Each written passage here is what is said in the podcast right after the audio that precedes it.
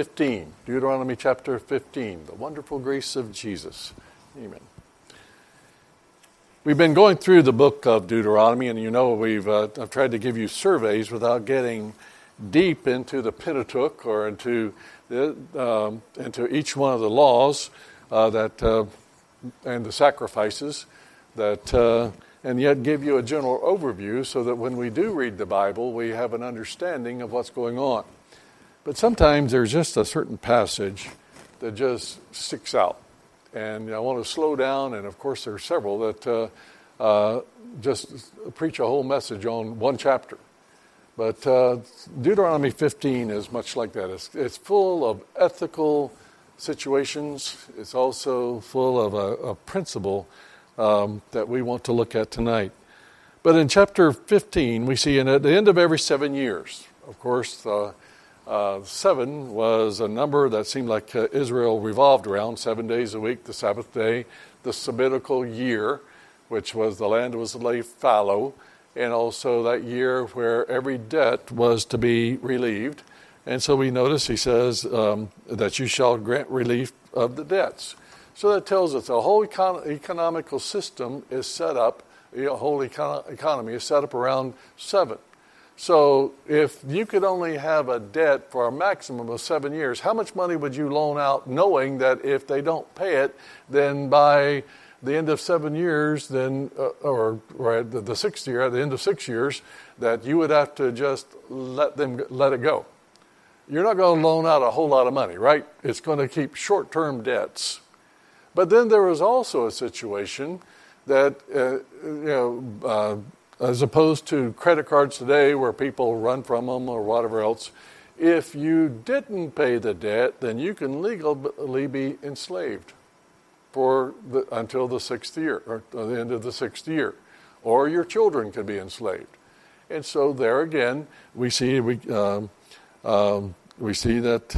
Uh, in fact, what happened, the, this principle was used with uh, people coming to the United States back, or to the, the colonies back uh, uh, in colonial days, when uh, they would, uh, the Europeans would say, okay, if you'll work, for, or the people in America, landed gentry, or say, if you'll work for me seven years, and I'll grant you your freedom, or whatever.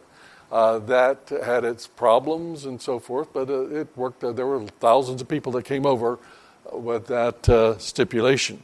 But here we see that seven years and you had to give up the debt, or if you uh, if you were in debt, let's say that two years, and you didn't pay that debt, then uh, you faced slavery.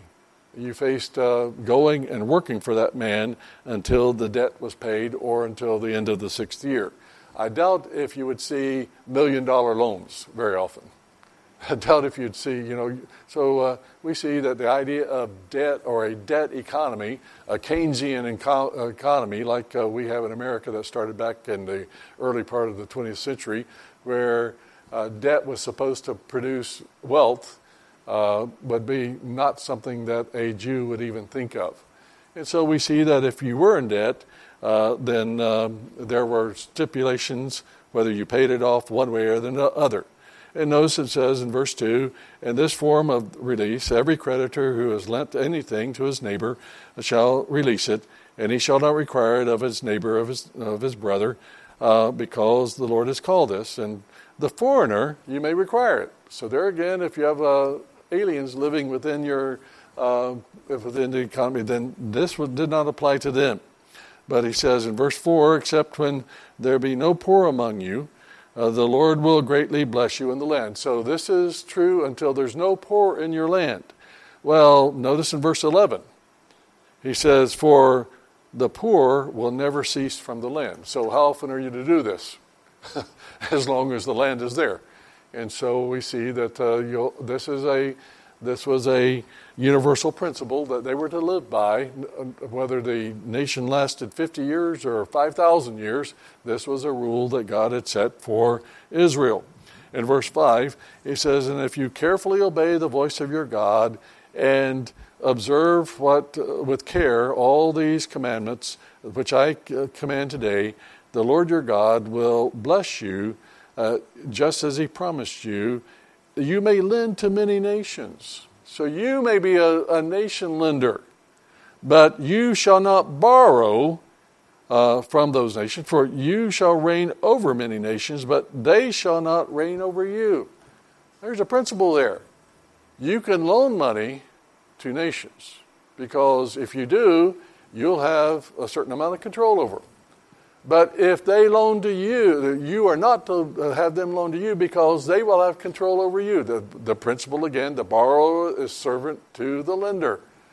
Folks, why are we in such trouble today? Why are we in such trouble with China and all the rest? They own half the national debt. Well, I say that, but you know, they, they own a considerable part.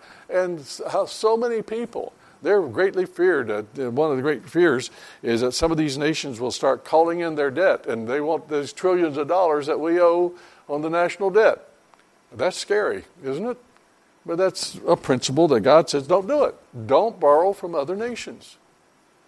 And so that's one of the principles we see here in verse uh, 7 he says if there be any uh, if a poor among your brother uh, your men of your brethren within any gates in your land which the lord your god is giving you, you shall not harden your heart nor shut your hand from the poor brother.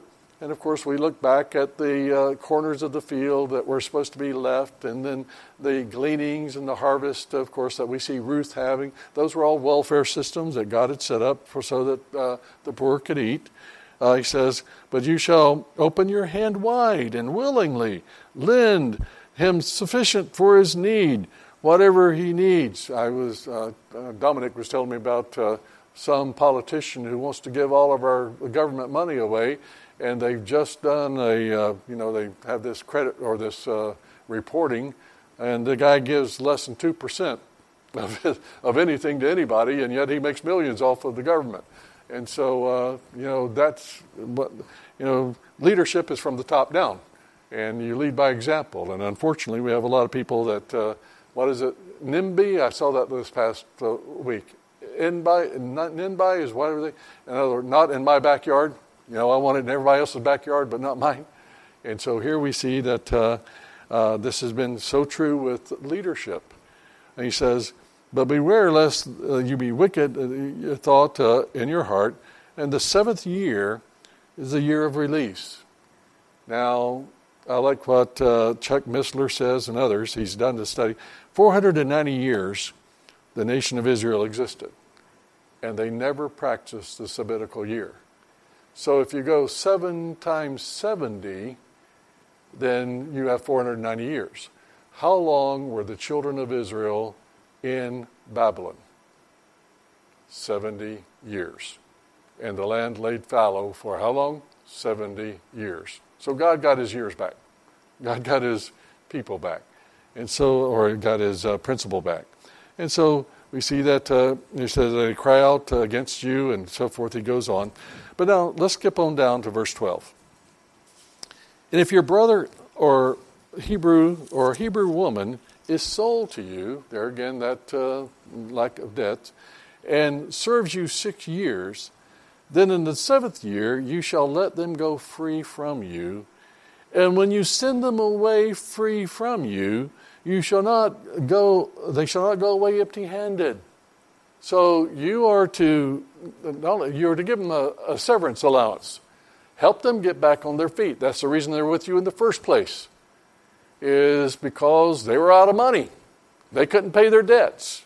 So now, if you employ these people as your slave, bondservant, basically is what the term is, then you are to treat them well, and you are to make sure that because they're with you, now when you release them, get help them to get started again on a clear path. He says, And you shall supply him liberally from your flock, and from your threshing floor, and from the winepress, and from what the Lord your God has blessed you with, you shall give to him. You shall remember that you were a slave in the land of Egypt, and the land your God redeemed you. Therefore, I command you this day. And if it happens, okay, now here's a situation that comes up. If it happens that he says, I will not go away from you because he loves you and your house. Since he prospers with you, then you shall take an awl, that's a kind of a pointed stick or a, a, a metal, a piece of metal or whatever, and uh, thrust it through his ear to the door, identifying him with the household, and he shall be your servant forever. And also to your female servant he shall do like uh, you shall do likewise, and it shall not seem to you that you should send him away free from you, for he has been worth a double hired servant in your um, in serving you six years. Then the Lord your God will bless you in all that you do. Notice the blessings that if you will treat your the poor right, if you will treat the slave, okay, we set up a slavery economy, but if you even treat your indentured servants right, then I will bless you. You know, there's a lot of uh, principles there.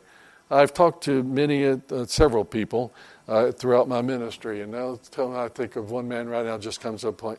He said, Pastor, I walked into the office, the um, uh, and I've been working there for 35 years. And I tried to get on my computer, and it was blocked. And he said, uh, the next thing I knew, a security guard was coming up to my cubicle. And uh, they told me, okay, you've got 30 minutes to get all your things. You have been fired. 35 years. And he, you know, just out there. And, uh, and it was in a rough time during, uh, in Michigan. It was, uh, I mean, everybody was broke. Everybody, you know, uh, the signs up on 75 saying the last person out of Michigan turn off the lights and all those kind of things. You know, it was just a depression time. Churches were closing, all kinds of things were happening, and that's the way they treated people. And uh, you know, why is it that uh, you know just the average person uh, like that uh, just gets you know without warning fired? And yet you have other people that make millions of dollars and they get severance packages. You know, so there again, you can see there's that uh, volatile, uh, competitive work, that adversarial role that our culture has caused. Or okay, so you got the workers against the people, against the uh, employment, employment against, and then you get the politicians all involved. And you talk about the Workers' Party, who's really not the Workers' Party. They are more for their own selves, and they'll use the workers to get what they want and the workers become poorer for some reason. But all these different things we see, if they if they would follow what God had said, you know, I I know of a Christian organization. I think of a man that I can name right now, but I won't. But uh, he had a, um, and they were paying him just hardly anything. Uh, but he was serving them and working quite. But they had a disagreement, and the head of that uh, Christian organization uh, directed that when he went to the office the next day, all of his stuff was outside and he was gone. Folks, that's unscriptural. I don't care who it is. I don't care how, uh, what big name the person is. You don't treat people and employees that way. Notice he says that uh, a slave, even a slave, deserves severance package. Help them get started. Help them on their way. I mean, be kind to your brother. Meet the needs.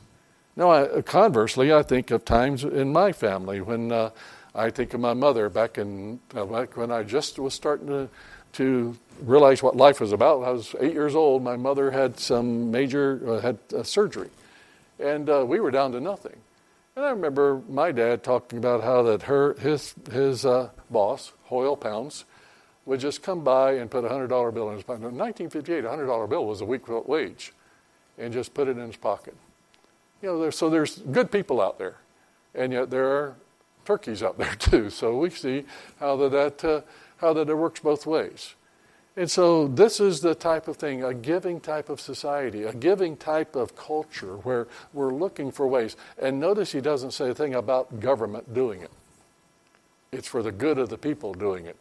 You realize that the United States has been the most giving because, and all the way up until 19 uh, until, until the Wilson uh, administration in 1916, there was more money that was given through churches and individuals for the welfare of the country than the entire federal budget. And so you, that's the reason you have Baptist hospitals, you have Presbyterians, you have Catholic. I mean, people just, I mean, uh, uh, things that happen. I think of uh, one thing especially is uh, uh, Teddy Roosevelt Sr. was a good Presbyterian Sunday school teacher, and there in New York. And uh, he would take men, train them in business, and then send them out to the west to start their own. And thousands of men got their business starts out west by people like Teddy Roosevelt that trained them and how to make a little money and then helped them get started, get them out of that burrow or whatever, and uh, paid their train fare and everything to get them out uh, so that they can make a living. But his son came along and said, let's let the government do it, unfortunately. And so Teddy Roosevelt and uh, Woodrow Wilson really were turning points when it came to the added some of the things that we have in our country today, and it's gotten a whole lot worse than them.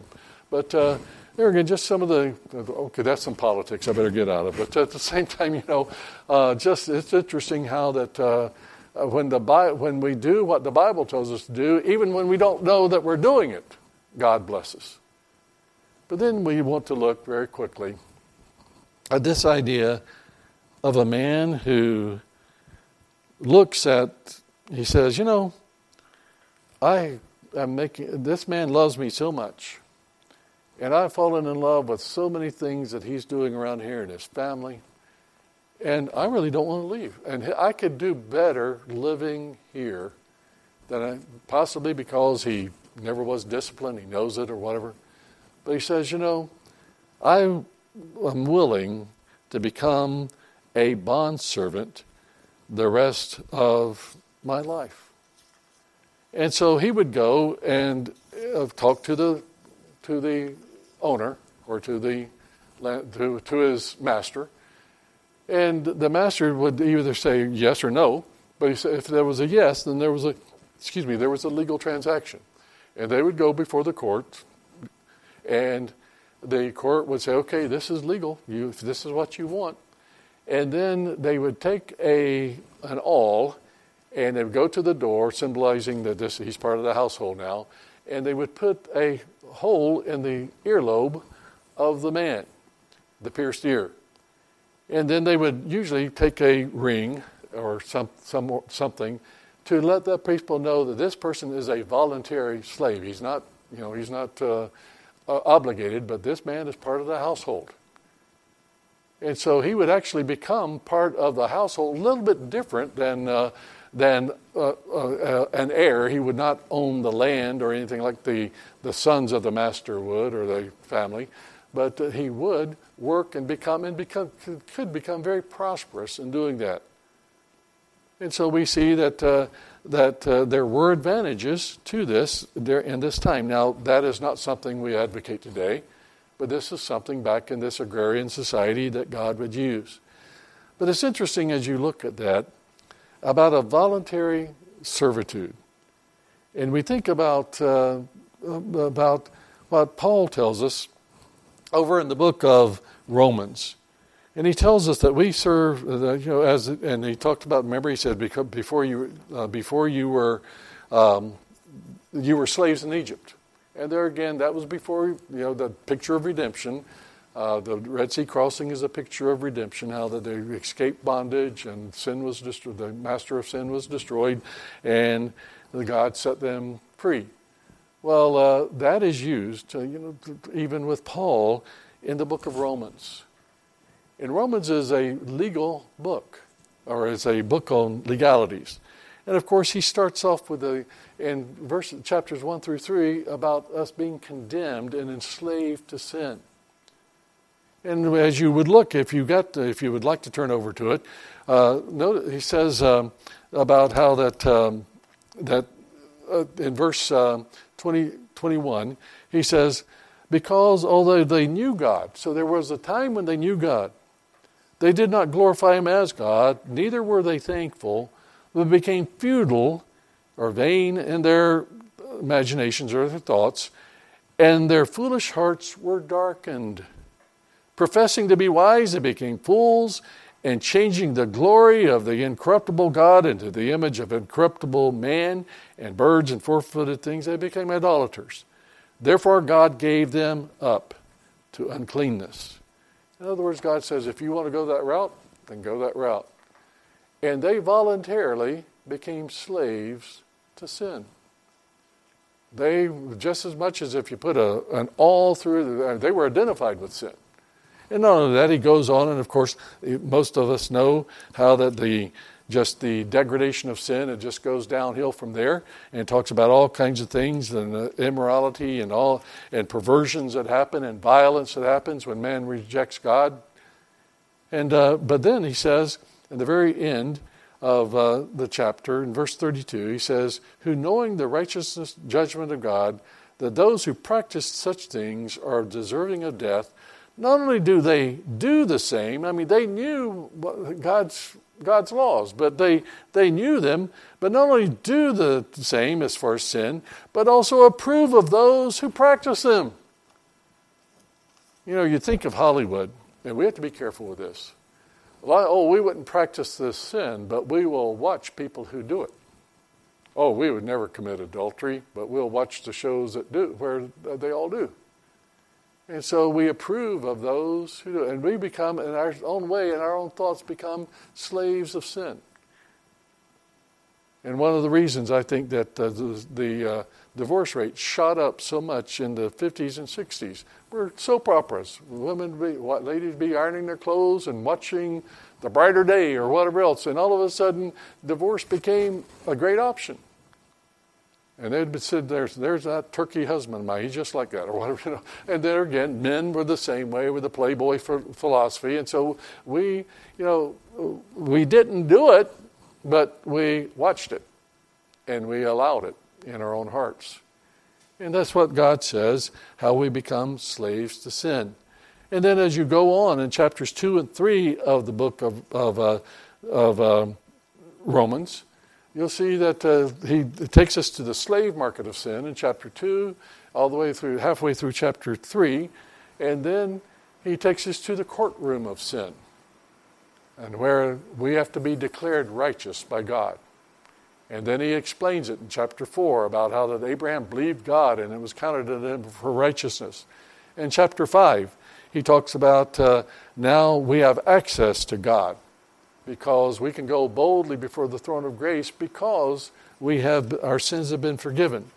But then in chapter 6, if you turn to chapter 6, we see that uh, what then? Shall we continue in sin that grace may abound? No, that's the thing that we escape. God forbid. Uh, certainly not. How shall any man uh, uh, who died to sin live any longer there in it. So if you're dead to sin, how can you live in it? And of course, so, so he's talking about how, of course, we still have two natures. And he goes on and he talks about this. He says in verse 12, Therefore let sin, uh, let not sin reign in your mortal body, that you should obey its lust thereof. And so we got a battle to go on, and we see that we have some examples. In fact, do you know that, uh, that Paul and Peter and James and Jude all call themselves a bondservant of the Lord Jesus Christ? In other words, they said, We have voluntarily, and that's what it took. This, this was a voluntary act to serve this master. It was also um, something um, that he took upon himself. It was his responsibility. He was, um, of course, another thing, uh, but he did it because of his love for his master. He was bound by love. And did not, the did not Paul say, The love of God constrains me? Paul, a bondservant of the Lord Jesus Christ. And then, of course, it is something that provided security. And also, it was permanent. And so we see that this was something that, uh, that was entered into uh, fully knowing, and it was voluntary. Nobody can do it for you. And, um, and we don't, and so we see that God expects it, I mean, a commitment from us, but that's totally voluntary. I can't do it for you. As a church, I can't set up things and say, and this is one thing, well, what religion does, and when it does, it's wrong. Uh, if you don't do this, this, and this, then you don't please me. That means you can't please God. No, that's not what it is. No, we are a bondservant of the Lord Jesus Christ, not of another man. But then uh, I like what uh, David said. He said, Sacrifice and offering uh, thou didst not desire, Mine ears have been pierced. The word there is uh, my ears have been opened, but uh, Spurgeon and others uh, who've quoted this and have and actually Greek Hebrew scholars say that word is pierced. My ears hast thou pierced. Burnt offering and, sac- and sin offerings hast thou not required. And then, of course, he quotes what the future Lord Jesus Christ would say on the earth. He said, Then I said, Lo, I come, in the volume of the book it is written, I delight to do your will, O my God. And of course, what did the Lord Jesus say? I do all things to please my Father. And also, we know that uh, in Philippians chapter 2, the Bible tells us that he made himself of no reputation, but took, him, took upon himself the what? The form of a servant, a bondservant. Jesus Christ literally came and he was willing to take upon himself the form of a bondservant, a slave, in order for us to be freed from sin. And so we see that this principle is there. And what does God call us to do? He says, Love me with all your heart. I don't want you to serve me because you have to. I want it to be that you love me so much that you want to be part of my household. I want you to be, and I, and I want you to receive the blessings. And not only that, you will be treated not as a bondservant, but as a son. And you will receive an inheritance. Much, that's, a, that's a pay grade above, or that's, a, that's, a, that's an increase from, uh, from what the Old Testament had. And so the grace of God makes us children of God. Why? Because we had a bondservant who died for us. And awl he asks us to do is to become part of his household. Have the, um, have the all placed through our ear. And take upon ourselves that form of a servant. And there's security, there's love, there's togetherness, there's identity, there's safety in being with the Lord Jesus Christ.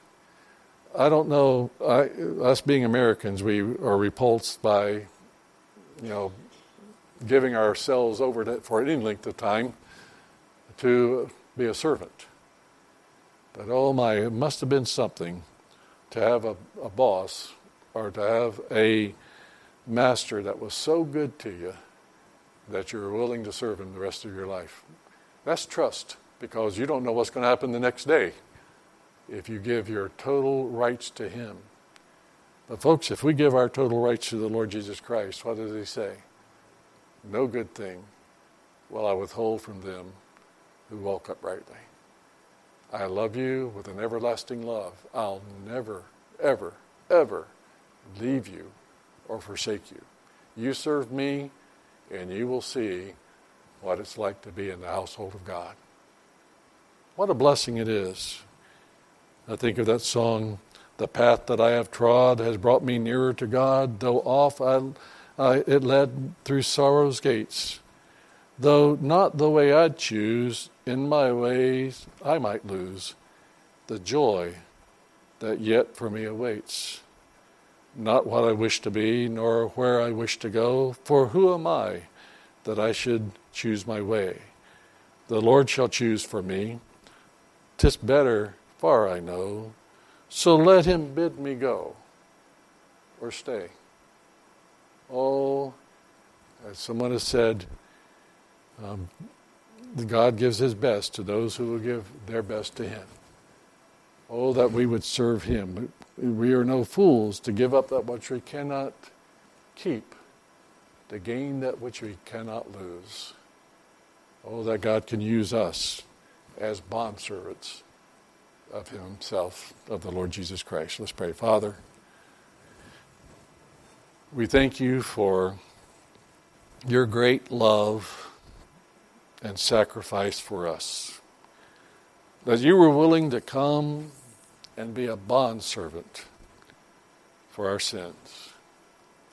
That you were willing, not your will, but your Father's will, to die on the cross. If there was any other way, you would have done it. But Lord, we realize the price you paid for our freedom, for our redemption. And Lord, as we were once sin, as we were slaves to sin, oh Lord, may we live vic- uh, victorious over that sin, that we every day that an awl would be placed through our ear and we would dedicate our lives totally to you. Realizing, Lord, it's not our will, but your will to be done. Bless your people, Lord. Make servants of us wise and prosperous and part of the family of God that is centered in love and strength and security and joy of the Holy Spirit. Bless, we pray, in Jesus' name. Amen.